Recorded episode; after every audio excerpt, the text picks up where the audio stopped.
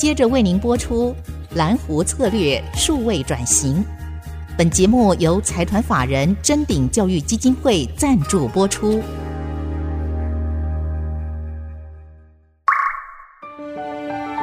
蓝湖策略数位转型，让主持人简真富与您提升决策品质与产业升级，掌握先机。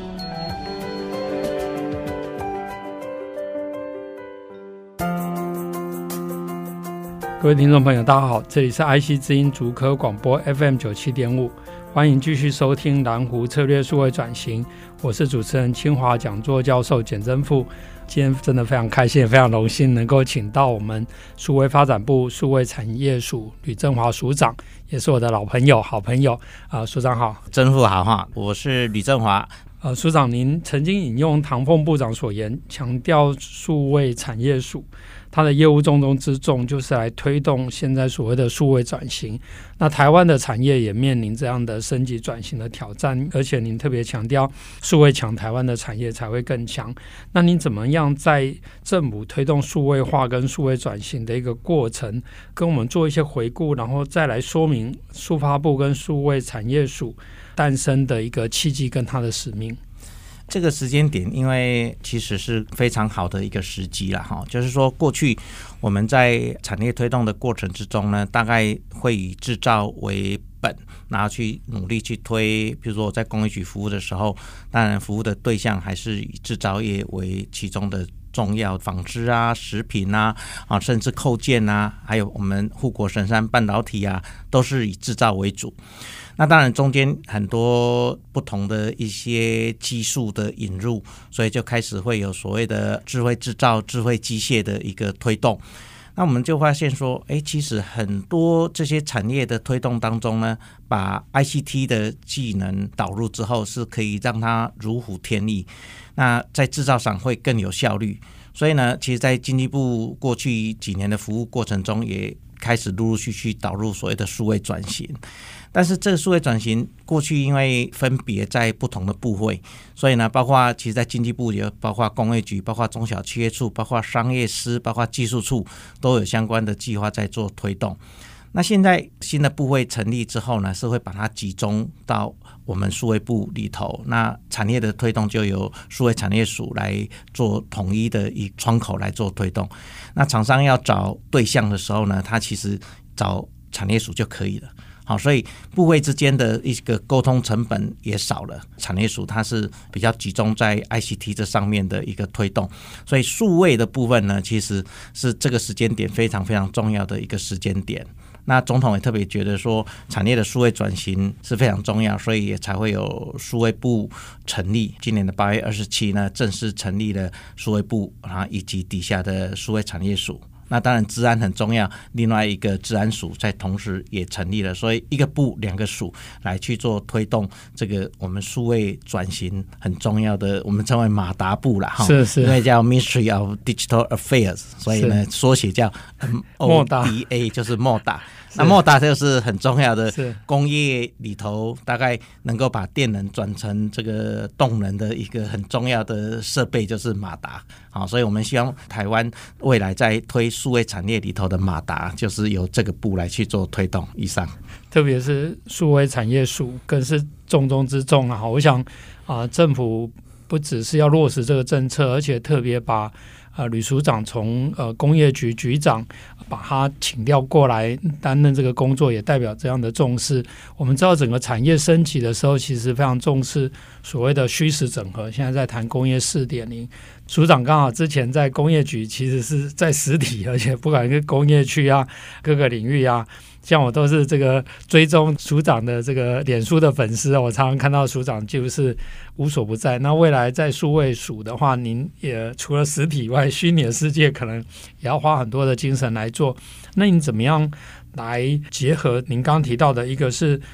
把台湾的这个强项透过数位化，结合 ICT 的科技，把它做一个升级转型。那另外一方面，也能够推动新的产业。那您在就任的时候，您也特别提出所谓的 RISE 哈，就是四个字的缩写哈，从这个 Resilience 哈，韧性、Integration 整合、Security 安全跟 empowerment 赋权这四个字的缩写，刚好也是代表升级的动机。那您可不可以跟大家说明一下？OK。一个部门在刚成立的时候，其实怎么样让启动能够做得更稳哈？所以我们把过去来自于像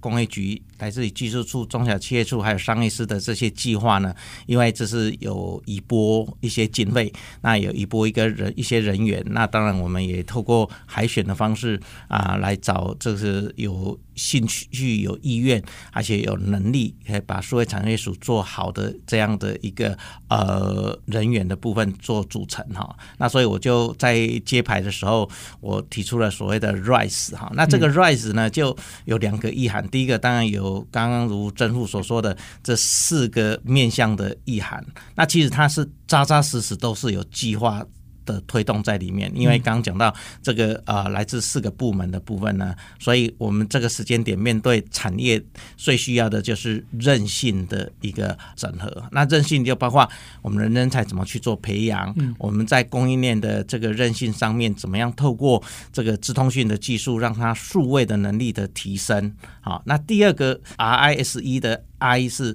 刚刚提到是所谓的 integrate，所以呢，你要把 integration 的部分呢去做整合，嗯、那整合来自各个部门，那要能够整合之后发挥有重效啊，嗯、所以呢，这个整合的力道也非常重要。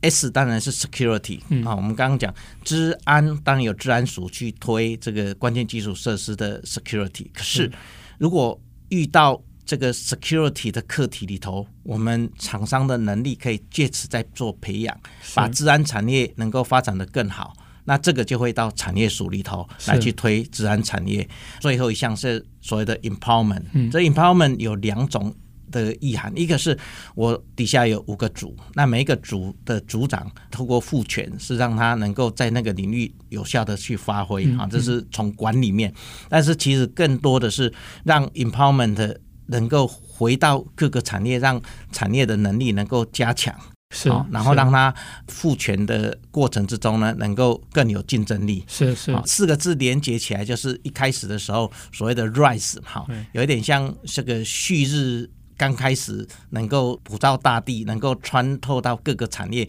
但是起步当然是非常和煦的一个朝日，哈，能够让我们的这个数位的部分呢。能够发挥的更好，所以我才会讲说，数位强，其实台湾的产业才能够更强。或者有人提醒说，哎，治安好，台湾产业才能更好。是、哦，所以其实这样的 slogan，其实我想也能够让大家去了解到说，我们在推数位产业署的时候呢，就是希望能够产业更有竞争力，好、哦，发挥的更加的好，让我们的计划能够升值到这个各行各业里头，让它导入数位。然后导入这个新的科技，其实五年、十年、二十年，可能往回看的时候，我们就会觉得说，哎，在二零二二年，我们成立了数位产业署，真的是能够帮台湾的数位能够做得更好，然后让我们产业本来已经相当不错的，能够发挥得更好，但是本来比较辛苦一点。那因为数位的导入，让它的竞争力能够提升，那可以让它在制造的效能，还有制造的这个能力的提升上面，能够因为我们这些计划有一些帮助。是，而且非常感谢署长刚刚的说明，尤其是针对 RISE 里面的这个 S 安全的部分哈啊，我觉得这样的说明就很清楚。一方面，治安本身也是数发部的一个重要的工作内容，所以另外有治安署。可是，其实现在的产业本身都要重视治安，甚至因为地缘政治，所以治安好，产业才会好。哈，我觉得这个 slogan 也是非常的贴切，反映台湾产业在推动 RISE 里面的这种 security 哈，对数位产业发展的一个重要性。刚署长也特别提到，这个 RISE 是一个上升嘛，哈，就像一个旭日东升、和煦的朝阳一样。那我引用这个蓝图策略里面提到，蔡明介董事长谈到这个产业的 S curve 哈。这个 S 科不要起来的时候，其实是一个关键点。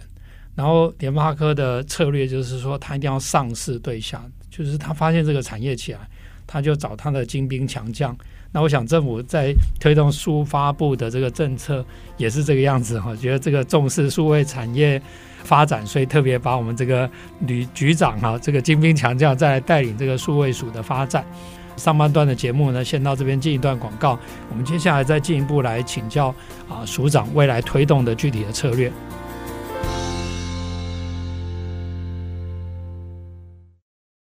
欢迎再回到蓝湖策略数位转型，我是主持人清华讲座教授简正富。今天非常开心能够请到我们吕正华署长来跟大家分享。署长，您刚刚也提到整个数位部数位产业署的一个发展里面，您特别提到招聘买马。当然，现在媒体也有一些报道，觉得说，诶，数位署其实有很多的，呃，或数化部有很多这些约聘的人员哈。不过我知道以前当初国科会或园区管理局。在发展的时候，其实也很多这种不是文官体系的，当然也因为这样的人才的贡献，造就我们科学园区的发展跟跟这个国科的发展。但是就数位部或数位产业署这一部分的约聘雇人员的聘用，还有您希望往哪个方向，可不可以说明一下？好，新的科技导入的时候啊，所以有时候一些，比如说新的知识。他可能需要 Web 三的知识，或需要 NFT 的知识啊，等等。其实，在立法院审这个一部二署的组织条例的时候，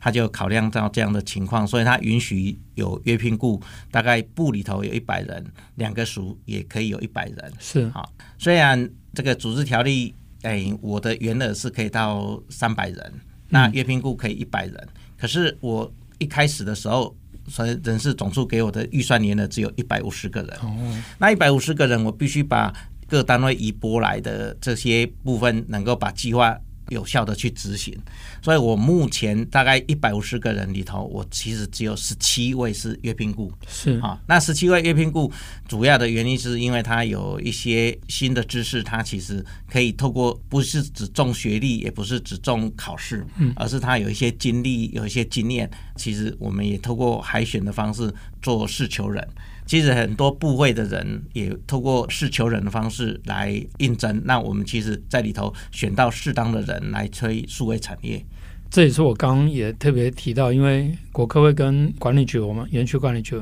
之前比较多的接触，其实它里面蛮多这些人才是当初也是透过这样的机制，也因为这些人跟我们文官体制的。或者像学校也是一样，我们有教职员工，我们也有一些约聘雇的人员，然后有一些这个计划的人员，也透过这种不同的组合，有时候会让这个组织更更多元，然后能力也能够更多元。那您刚刚也有提到，就是说你用 RISE 里面的赋权哈，来 empower 来协助产业的升级 RISE，那这里面包含几个部分，一部分是包含既有的产业。的数位化，那这部分刚好，因为您之前在工业局对台湾从非常尖端的半导体产业到扣件到传统产业，您都有接触。我相信您可以了解它不同产业在数位化所需要的帮助是不一样的。那未来您在数位产业署对于这些既有的产业的数位化这部分有什么样的政策或是一些方向，跟大家分享一下？我想刚刚提到的 RISE 的这个旭日说旭升计划的推动哈，其实它就会运用到各行各业。是。那今天纺织它可能在数位的时候呢，需要的是数位的染色。啊，你知道不同的色度去做调控，那染出来衣服才会不同的这个呃颜色的组合。是。啊，或者是它用到是食品，它可能是在这个食品的分拣上面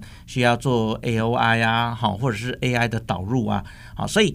各行各业其实它需要数位的程度不等。啊，这个跟一开始我在工业局推工业四点零，嗯。那有的人就跟我说啊，其实哈，台积电看起来非常非常自动化。那政府是在台积电军机处待过，可是台积电跟我们讲，它不是工业四点零，它可能工业三点五、三点八，是它以前很多还需要再不断的精进，才能做到 digital twin。那很多的中小企业甚至还跟我提说，它只有二点五、二点八，嗯，好，所以我们就可能有些有些需要做数位化。有的要数位优化，有的要做数位转型。是，那他所需要的数位工具，可能 ERP 要先导入啊，啊，或者是这要导入数位机上盒。嗯，啊，那过去有这么好的基础之下，其实数位部在成立之后，其实会直接在前面的基础上再去做努力。是，所以我们的续生计划，其实在。讨论的就是你怎么样让供应链更加的强韧，嗯，那当然导入数位科技，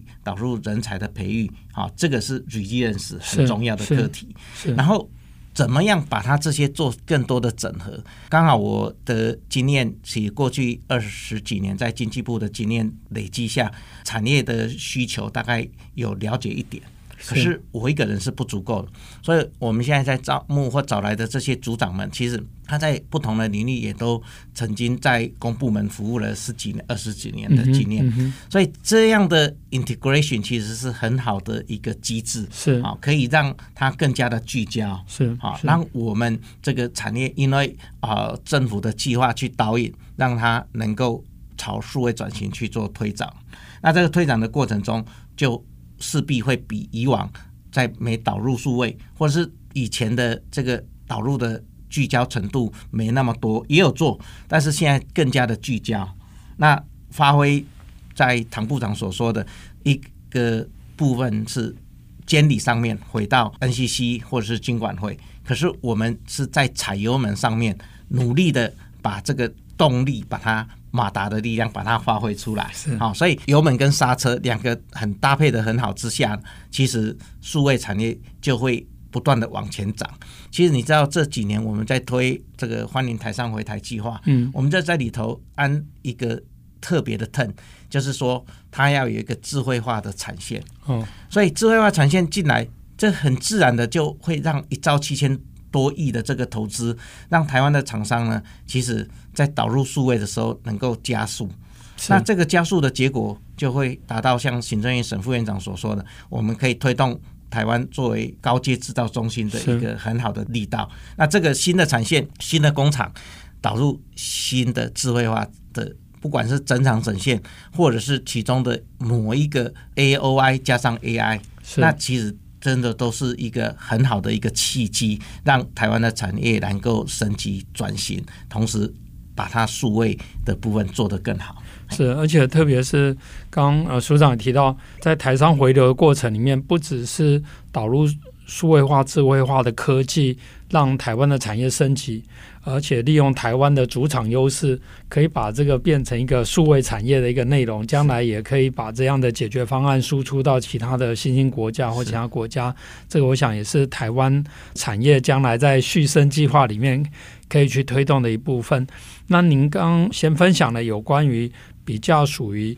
既有的，包括 ICT 的产业或其他产业的数位化去升级的部分。那我们知道，数位产业或者是像电商或者是纯数位的产业，其实很多的机会去创新创业，变成独角兽。就这种数位原生的产业，在推动的时候，您有什么样的想法？这个数位的原生的一一个新的科技哈，它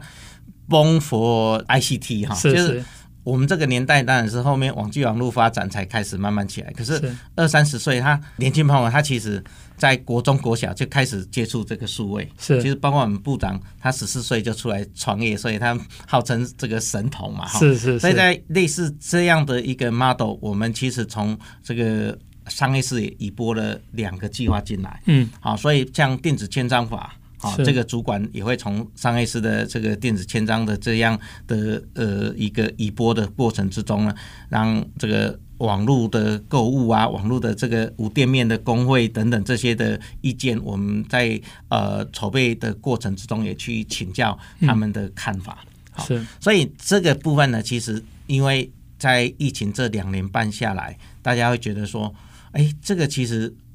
应该要更多的发挥啊！其实每个人无形之中也都用数位去做，比如说，一个家里可能有爸爸妈妈确诊，他小孩要帮他订那个 Uber 嗯，好，那以前不一定那么普遍，那现在是，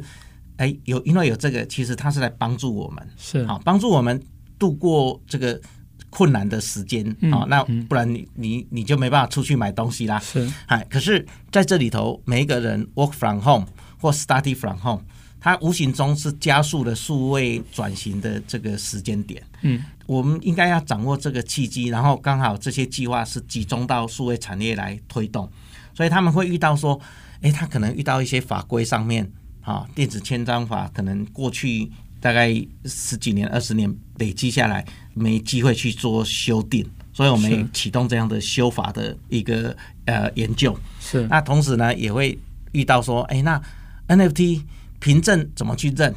那因为我们是电子签章的主管机关的话，嗯嗯、那就会在这个法的范围里头，然后让这个法更加的完备。数位原生的这些，它可能不止帮 for 这个 ICT，它其实我们希望它更多的是帮 for global，也就是说，公司新创出生的时候，他就要去想全球的市场，是因为数位是没有 boundary 的，是。新的科技当然也需要一点时间来去做讨论摸索。我们数位部或数位呃产业署其实就扮演这样的一个角色，我们带着产业、带着厂商的意见，哪里法规比较不足的，我们去补强；哪里可能管理上需要很多部位，因为数位的东西就画很多部位，那我们就带着它把它转译成各个部位比较。容易懂的语言，嗯，那国际怎么做？其实我们台湾的厂商其实都在法尊上也很努力。那能够跟国际合作，跟国际做法，那符合我们国情的，我们也可以来跟其他部位一起努力，把它做比较好的解决。但在期许，当然有时候不一定全部做到了，好，但是我们会一点一滴，慢慢的累积，慢慢的累积。台湾就跟全世界里头，我们不一定是破风手，可是我们一定肯定会在领先群。要所长刚才提到，就是说台湾不一定当破风手，这也是为什么当德国谈工业四点，我谈工业三点，我就是说我们我们如果能够保持在领先群里面，透过署长刚刚的分享，其实我们可以了解整个数发部跟呃数位产业署，确实是现在公部门里面最有机会去接触非常广。而且是全球的面向，然后最新的科技，呃，虽然这个节目播出的时候，数位发展署第二波的招人已经告一个段落，但是整个整个部部会还在成长哦，所以将来还有多人才的需求。因为我们署长他自己本身就是台大物理、台大电机所的学霸哈，但是能够投身到公务单位，替台湾的产业经经济贡献，那我相信将来数发布绝对也是另外一个台湾续生计划的一个重要一环。所以这个非常鼓励年轻朋友，如果有志替国家社会服务。的话，可以考虑找署长报名哈。那我们今天这个节目就先进行到这个地方。我们下个礼拜五同一时间会继续邀请我们吕振华署长继续来跟我们大家分享。谢谢。本节目由财团法人臻鼎教育基金会赞助播出。启动数位领航，臻鼎教育基金会与您一起终身学习。